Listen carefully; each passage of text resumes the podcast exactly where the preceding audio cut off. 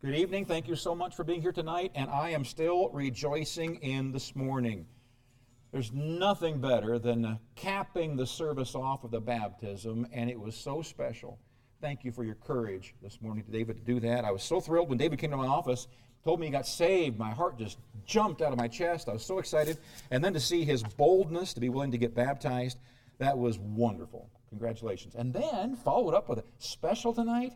Wow, you had a big day today. You're going to crash hard tonight, aren't you? Thank you for David for David for all that. In your Bibles, turn to the book of 2 Timothy chapter 3 if you would tonight. Church needs to be a family.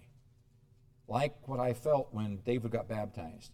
It needs to we need to have a family like that and numbers of folks coming to this morning just rejoicing with us over David's baptism and just the, the fun of being part of a church family. That's the way it ought to be. Flipping gears, we're going to get into a message of the end times. I want you in 2 Timothy chapter 3 to read with me verse number 1. I want us to read it together. 2 Timothy 3 1. This know also that in the last days perilous times shall come. Now drop down to verses 12 through 17, and let's read those together. Ready? Verse 12. Yea, and all that will live God and God I'm sorry, start over. I gotta read it right. Try it again. Ready? Yea, and all that will live godly in Christ Jesus shall suffer persecution. But evil men and seducers shall wax worse and worse, deceiving and being deceived. But continue thou in the things which thou hast learned, and hast been assured of, knowing of whom thou hast learned them, and that from a child thou hast known the Holy Scriptures, which are able to make thee wise unto salvation through faith which is in Christ Jesus. All Scripture is given by inspiration of God, and is profitable for doctrine, for reproof, for correction, for instruction in righteousness that the man of God may be perfect, truly furnished unto all good works. I want you to notice, first of all, this know also that in the last days perilous times shall come. And then he goes through a number of verses describing those perilous times until we get to verse number 12. He reminds us that all that will live godly in Christ Jesus shall suffer. But I want to direct your attention to verse 13. But evil men and seducers shall wax worse and worse. We're not like society tries to convince us getting better and better. Life is not getting a whole lot better out there. And we're told in the end times to expect evil men and seducers getting worse and worse. if, like I think we are, we are in the last of the last days, we're seeing some of the most despicable things going on in our government, world affairs, the the hyper push for a one world government once again. It shouldn't surprise us, but there have been many times in history where these verses could have very aptly been described. Don't you suppose those Jews, under the pressure of the Holocaust, were thinking they were living in the last of the last days, surely? The, the times, the times in, in world events where it has gotten so bad, a world coming to a war in World War I, followed by World War II, and then subsequent wars. So, I'm not going to suggest to you that I know for sure that the Lord is going to return in our lifetime. I don't know that but it sure does look like it. And whether he is coming this evening or hundreds of years from now, our response, I believe, from Paul is to be the same. We are to act as if he's coming immediately. We are to live our lives as if what we see out there is not a surprise because we're told it's coming. So tonight I want to bring a message entitled When the World Gets Even Worse. Let's ask God for his direction. Thank you, dear Lord, for your love. Thank you for the great service, the great crowd we had this morning, the guests we had, the wonderful baptism.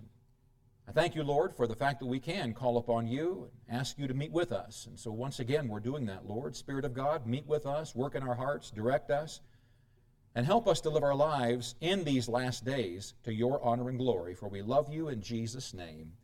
Amen. What do you do when you see things obviously getting worse and worse? Like some, do you get discouraged and quit? That's the way it's going to be. I'm just going to quit. Or I'm going to amp up how many medications I take. you run and hide? Or do you keep doing what you've been taught to do in the Lord? You just keep doing those things. You just keep doing those things. You just keep doing those things and continue on. Well, I think the first thing we need to do is to develop real end times expectations from Scripture. What does the Scripture say to expect? Well, we read it, verse 12 Yea, and all that will live godly in Christ Jesus shall suffer persecution. There have been times where I have wondered, am I not living godly enough? Man, my life's going pretty, pretty smoothly. Nobody's beating on my door, threatening to arrest me. They're not throwing eggs at my car. Now, I'm not giving them any ideas, but I'm living a pretty Cinderella life. But I do believe the principle is true, and I do believe that it will not be long before Christians that believe what you and I believe in our country are going to be persecuted. And we read of opportunity or events happening even today where across our country per- Christians are being literally persecuted. We went through a 10 week time period where Hope Baptist Church had to be shut down, could not have services. Now, I know that's nothing compared to what the apostles endured because we had live stream. We could watch at home. You could watch in your pajamas at home. That hardly feels like persecution. But I wonder what was underlying that decision. Why was it that only certain institutions had to shut down? I wonder. Expect it. In Matthew 5 10 and 11, it says, Blessed are they which are persecuted for righteousness' sake, for theirs is the kingdom of heaven. Blessed are ye when men shall revile you and persecute you and say all manner of evil against you falsely for my sake. Not only should we expect it, but we should learn to see the blessing in it. Which one of us are mature enough to see the blessing of spanking when we're being spanked? When God is spanking us, how many times do we say, Oh, God, thank you for that. I really needed that. Oh, thank you. Oh, thank you. No. Well, as a child, I didn't stop my dad and say, Dad, Dad, I just want you to know how much I appreciate the spanking. Thank you. Now go ahead and continue. I never did that.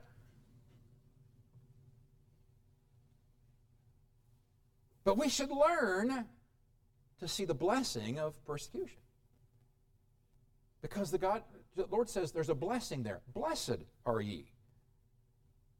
And then he goes, he goes on, and these men that are writing here are at a completely different level here because it says in 1 peter 4.12 beloved think it not strange concerning the fiery trial which is to try you as though some strange thing happened to you but rejoice inasmuch as ye are partakers of Christ's sufferings, that when his glory shall be revealed, ye may be glad also with exceeding glory or joy.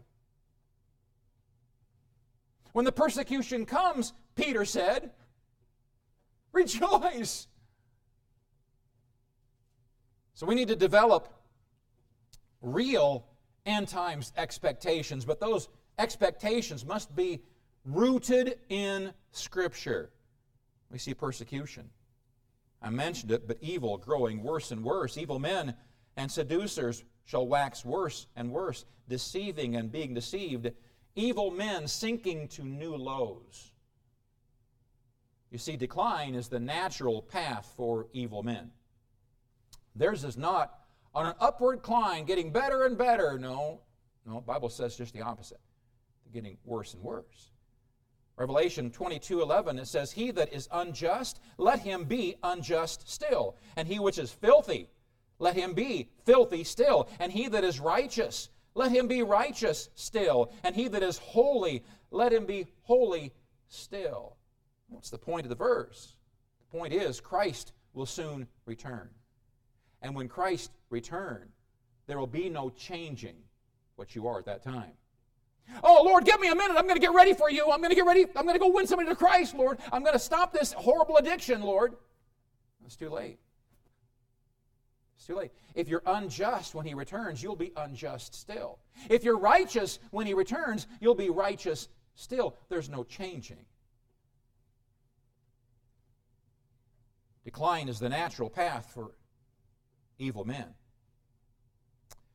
Rebellion tends to increase with each of God's attempts to wake up evil men. Isaiah 1 4, Ah, sinful nation, a people laden with iniquity, a seed of evildoers, children that are corrupters, they have forsaken the Lord. They have provoked the Holy One of Israel unto anger. They are gone away backward. Why should ye be stricken any more? Ye will revolt more and more. The whole head is sick, and the whole heart faint. Every time I correct you, you just get more and more rebellious.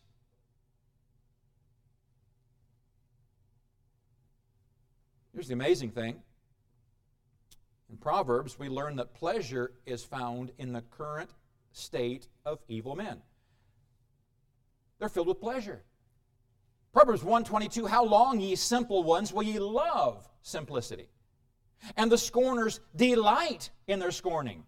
And fools hate knowledge. They hate it. I mean, they hate it. They love it. They hate knowledge. They love the horrible condition they're in. They love the wicked condition they, they're in. They love the foolish condition they're in. They don't want to get better. Evil men are sinking to new lows. And it mentions seducers. They're multiplying their deceptions. These seducers are impostors who are speaking deceptions, or wizards performing magical arts. Ephesus had been a hotbed of occult practices before many of them had turned to Christ. In Acts 19 19, many of them also which used curious arts brought their books together and burned them before all men and they counted the price of them and found it 50,000 pieces of silver. Many of them were involved in, in, in, the occult, in the magical arts. And when they heard the gospel and repented and got right with Christ, they realized those magic arts were not right, and they brought their books and they burned them. Paul knew there would be a significant return to their dark arts, however, and warned Timothy to fight against it. There was a revival there, there was a coming to Christ there, but he knew that they would not all stay faithful to Christ. He warned Timothy to be prepared. These seducers, deceivers, the world is deceived by the world system. We see a destruction of the end times Babylon in Revelation, representing the godless world system that we're living in. Revelation 18:23 and the light of a candle shall shine no more at all in thee and the voice of the bridegroom and of the bride shall be heard no more at all in thee for thy merchants were the great men of the earth. Speaking of Babylon in the book of Revelation for by thy sorceries were all nations deceived.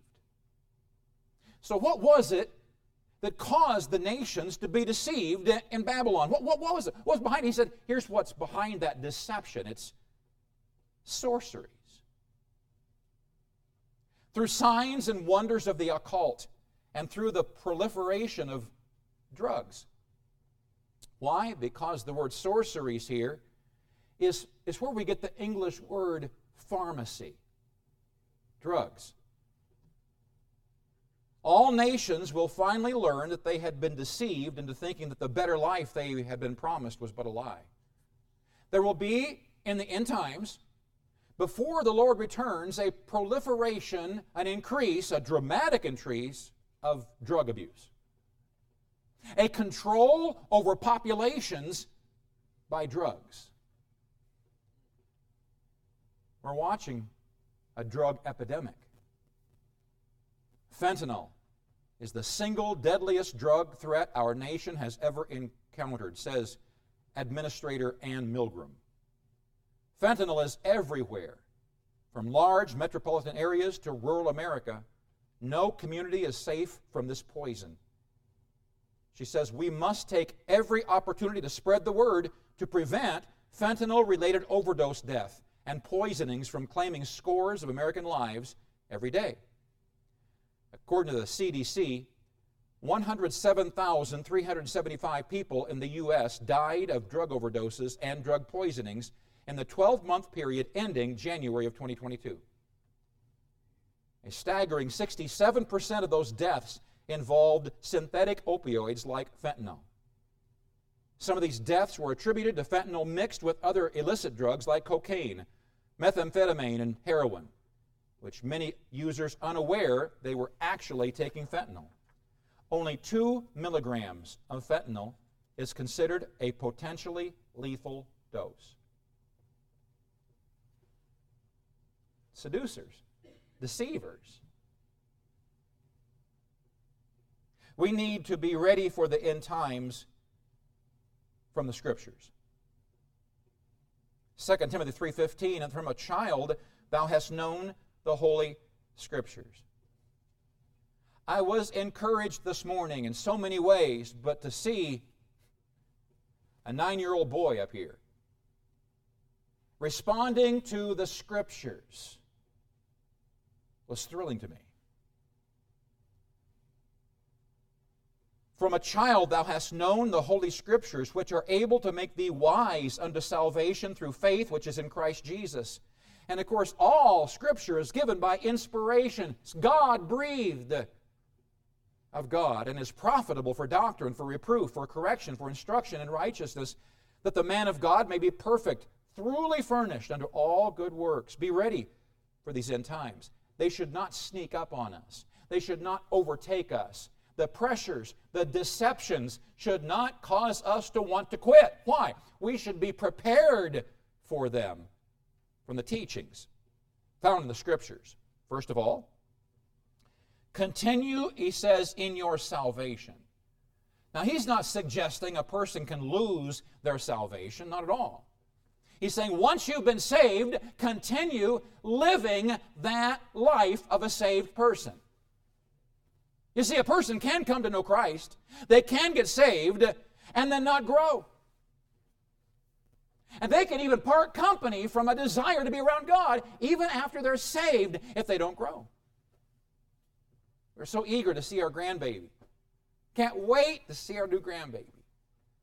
But you know, Katie, my daughter, has to feed that baby. That baby keeps getting hungry. Go figure. Well, she fed the baby yesterday. That should be good enough, shouldn't it? No, that baby's always hungry, wanting to eat all the time. Can you imagine the horror a mother unwilling to feed her baby? Baby's got to have food. A new believer baby has got to have food, spiritual food, or they'll die. You see, the gospel is the power of God unto salvation. Romans 1:16. Salvation is the result of hearing the word of truth. Ephesians 1 12 and 13, that we should be to the praise of his glory, who first trusted in Christ, in whom ye also trusted, after that ye heard the word of truth. The gospel of your salvation, in whom also, after that ye believed, ye were sealed with that Holy Spirit of promise. So the gospel is God's power to save. Salvation is a result of hearing the word of truth. And in Romans 10 17, so then faith cometh by hearing, and hearing by the word of God. Faith to believe comes by hearing the Word of God. I've mentioned to this several times, but how do you get through to someone who doesn't believe? I would come to somebody and say, I don't even believe the Bible. And at that point, I was thinking, well, if you don't believe the Bible, that's my foundation. I have nothing else to say. I'd walk away, leaving them in their unbelief. What is the answer to unbelief? Let me give it to you. Faith cometh by hearing, and hearing by the Word of God. When you're speaking to an unbeliever, they need to hear the truth. They say, I don't believe that. That's up between you and God. I'm going to give you some more truth. I don't believe that. Okay, well, here's what it says faith cometh by hearing, and hearing by the Word of God. Continue in your salvation. And then continue to profit from the Scriptures. First area is in the Scriptures doctrine, is teaching. Doctrine is a divisive word these days. Don't give me doctrine that divides people, sometimes people say. and I will tell you this that doctrine can divide, it can be very divisive. You see, the gospel can be very offensive, but so is our application of doctrine if we do it without love. You see, the doctrine that we give has to be enveloped in love. Jesus' doctrine was astonishing. We see that in Matthew 7 28. And it came to pass when Jesus had ended these sayings, the people were astonished at his doctrine.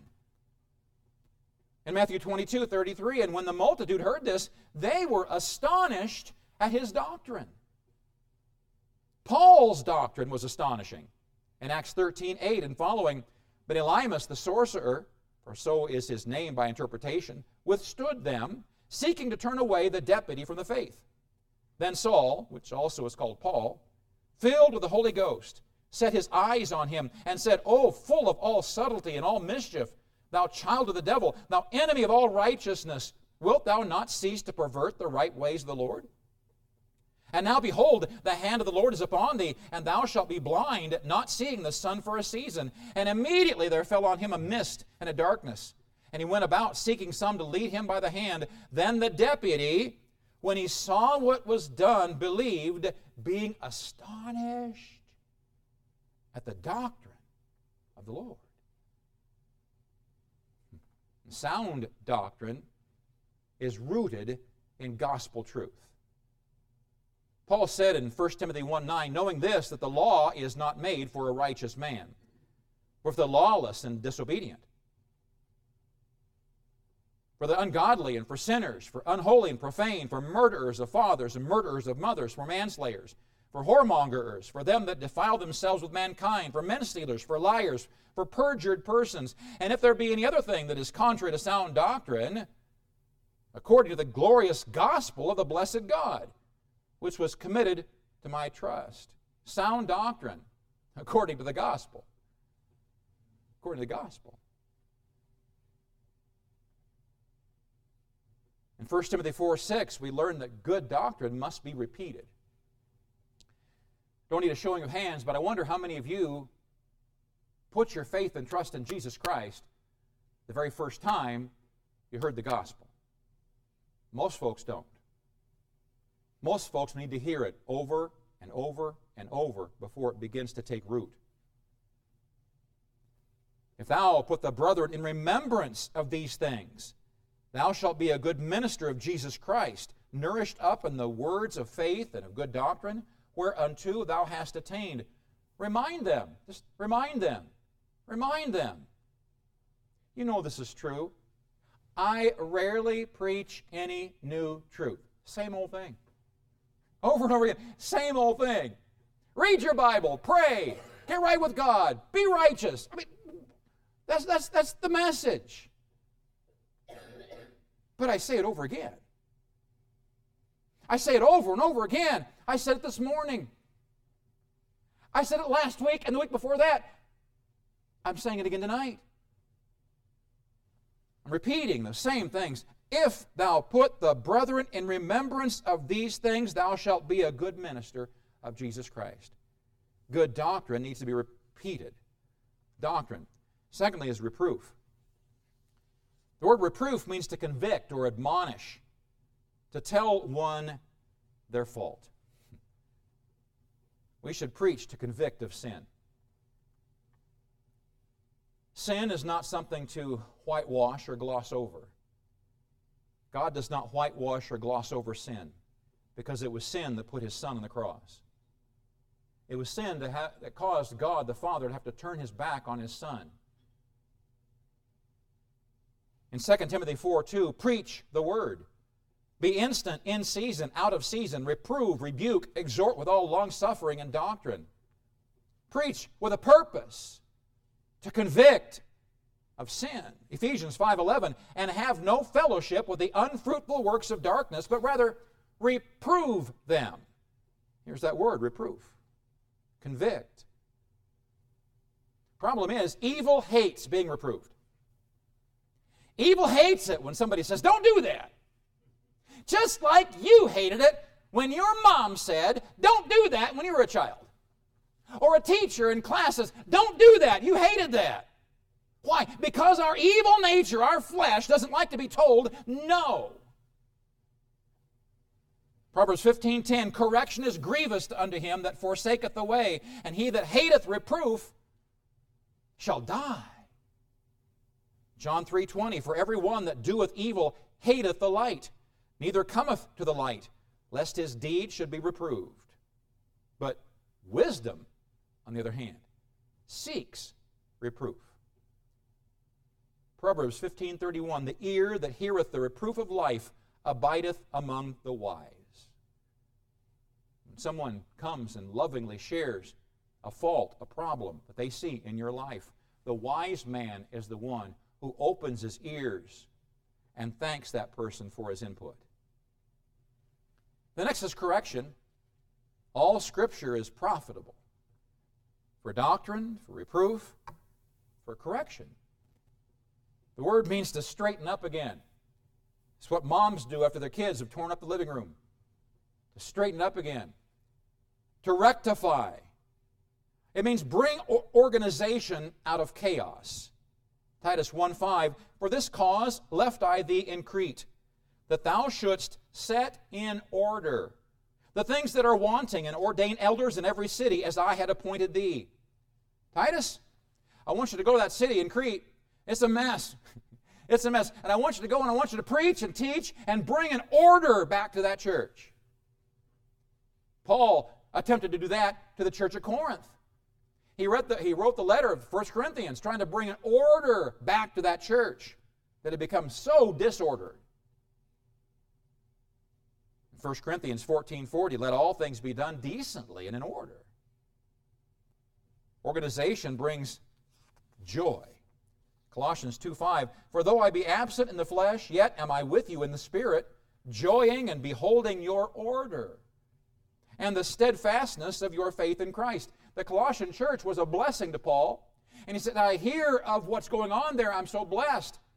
And I am blessed by your order, how you have ordered your work in the church. We came out here one year packed up the kids, hopped in the car, and we're at my folks when I got a call from someone who was watching our home back in Rockford. And they said, We hate to tell you this, but there's been a flood in your home. Said we drove up the, the, uh, the incline of your driveway at a steep driveway, hit the garage door opener, and a flood of water came out down the driveway. Went inside and come to find out the, uh, the connection to the washing machine had burst, and they don't know how many days the water had been running in our home, in the main floor. So water had come out in the main floor, and it had come up, oh, about eight inches on the main floor. We had a full basement, and went and filled up about a foot in the basement there, and we don't know how long it was there, but you could sink a battleship in all the water that was there. Before going on vacation, we had a bunch of boxes, cardboard boxes, on the floor in the basement. And they were all over the place in the basement. I'm told that when they came to examine the place, they were just floating. Just, everything was just floating everywhere. You can imagine when the water was gone and they had dried up the water, now you have these cardboard boxes soaked. Everything in the boxes soaked. There's stuff everywhere. It was a chaotic mess. and embarrassing. Why? Because one of the first people to see our basement in that mess was our senior pastor. and I don't know, I just we felt about that high. See that mess. So what did we do when we first got home from our vacation? We got to work. And oh, trying to bring order out of that mess. But oh, the joy when it was finally done. When we had everything back, the organization once again, and things looked decently. You could walk down there in the basement. You have to walk over things. There's actually shelves put up, and you could walk, and it looked nice. There was just a joy, an order. You understand this, and some of you understand because it's clicking with you. Some haven't got it yet. But when you take the time to organize your life, it's so much more full of joy than facing chaos every day. When you go out of your way in the morning to make that silly bed, then when you come back later, it's made. There's just a joy there about going through your life having that organiz- organization. So, so here, it's correction. Correction, bringing that which is in chaos back into order. He says, lastly, an instruction in righteousness. Instruction in righteousness. In Ephesians 6 4, it says, And you fathers, provoke not your children to wrath, but bring them up in the nurture and admonition of the Lord. Effective instruction should include cherishing and encouraging. Cherishing and encouraging. Dads, you need to tell your kids when they're wrong. You need to do that. But if you never nurture those kids, if you never encourage them along the way, all of your saying no is going to kick in the face one day. And that that you tried so hard to make in that person, you're going to create a distance between you and them, and they're not ever going to hear you again. Why? Because you did not you did not develop the relationship along the way. He says instruction in righteousness. Effective instruction should include cherishing and encouraging, but it also will include chastening. Hebrews 12:5 And ye have forgotten the exhortation which speaketh unto you as unto children, my son, despise not thou the chastening of the Lord, nor faint when thou art rebuked of him. Hebrews 12:7 If ye endure chastening, God dealeth with you as with sons. For what son is he whom the Father chasteneth not? So the same Father out of the same father is going to come this encouraging, this nurturing, and an occasional chastening. Has to be both. Has to be both. Isn't that how God treats us? Does God just continually allow you to go your sinful way without ever chastening you? If that's the case, then you better question your salvation.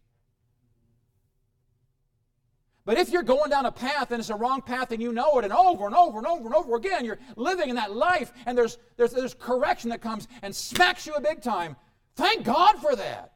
It's because He loves you and corrects you. But I guarantee you for sure, along the way, along the way, He was wrapping His arms around you and trying to win you back with His goodness. I guarantee you.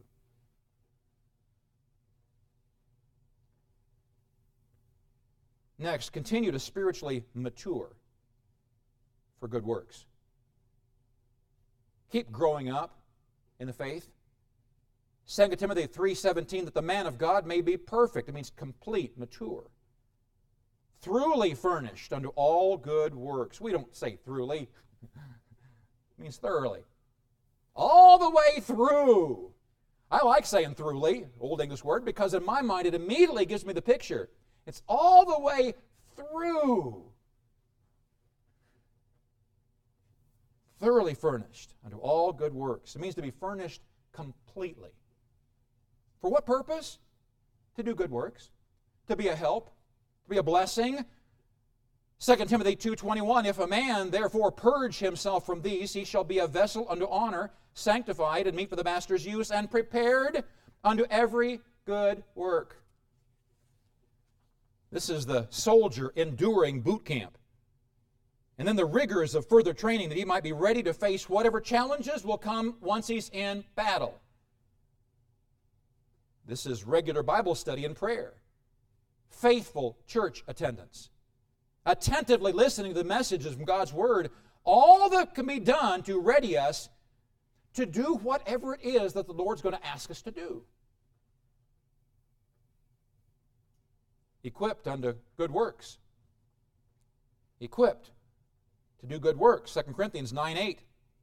And God is able to make all grace abound toward you, that ye, always having all sufficiency in all things, may abound to every good work. That's one of the most amazing verses in the Bible.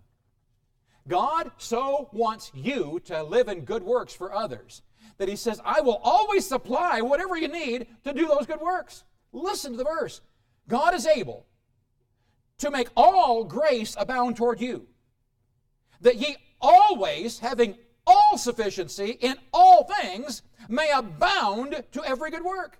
God wants you to do good works. He will supply you to do good works if you will only commit to doing good works. This is having the supplies necessary to complete whatever mission it is God has for you. In warfare, the ground troops must be fed and supplied all the fresh water, or they'll not be able to perform well. In the Christian life, to help someone in need, we must have resources on hand to help them. If we have no money, we can't be much help. Wise stewardship of finances helps prepare for these opportunities. And then encouraged to good works. Hebrews 10 24 and 25. And let us consider one another as you're sitting there tonight. Just, think for just a moment who's sitting in your vicinity. That's what he says. Consider one another. Who's, who's in your area tonight? Who was there this morning that you were sitting close to? Just consider. Who'd you happen to notice in the service this morning? Consider.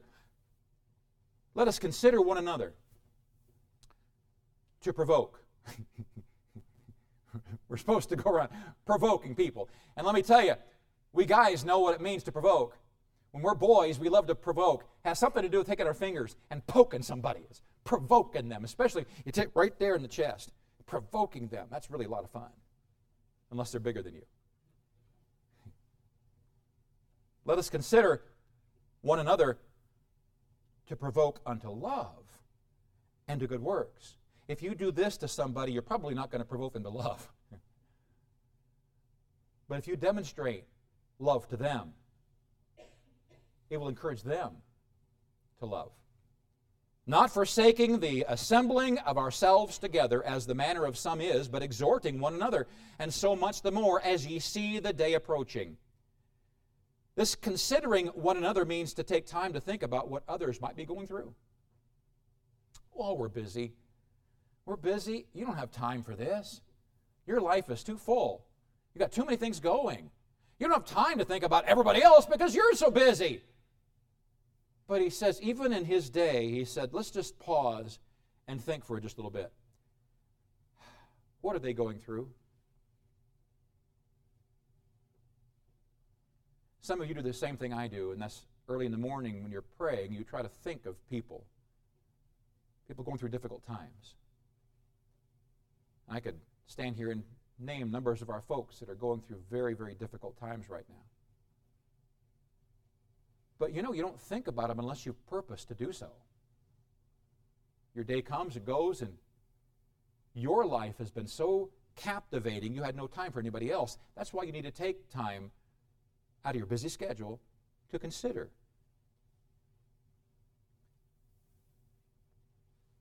How can I help meet those needs? As we unselfishly help others, we quietly encourage them to begin helping others. So, the vehicle God established to carry on this work of watching and caring happens to be the church.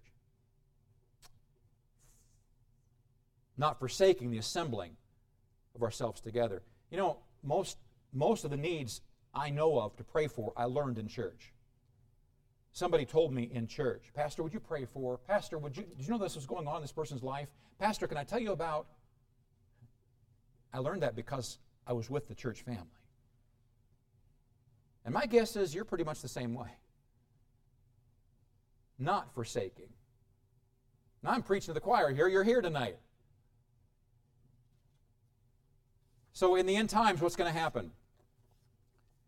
Well, we're told here that perilous times are going to come. I didn't see the news today. I had no desire to watch it today. My guess is the news today was pretty much like yesterday dismal, scary, frightful. uh, let me read the news for you. Hold on. Here's current events. This know also that in the last days perilous times shall come. Current events. What's our response? What do you do when the world gets even worse? Run to the scriptures. Find your resource there. Let's pray.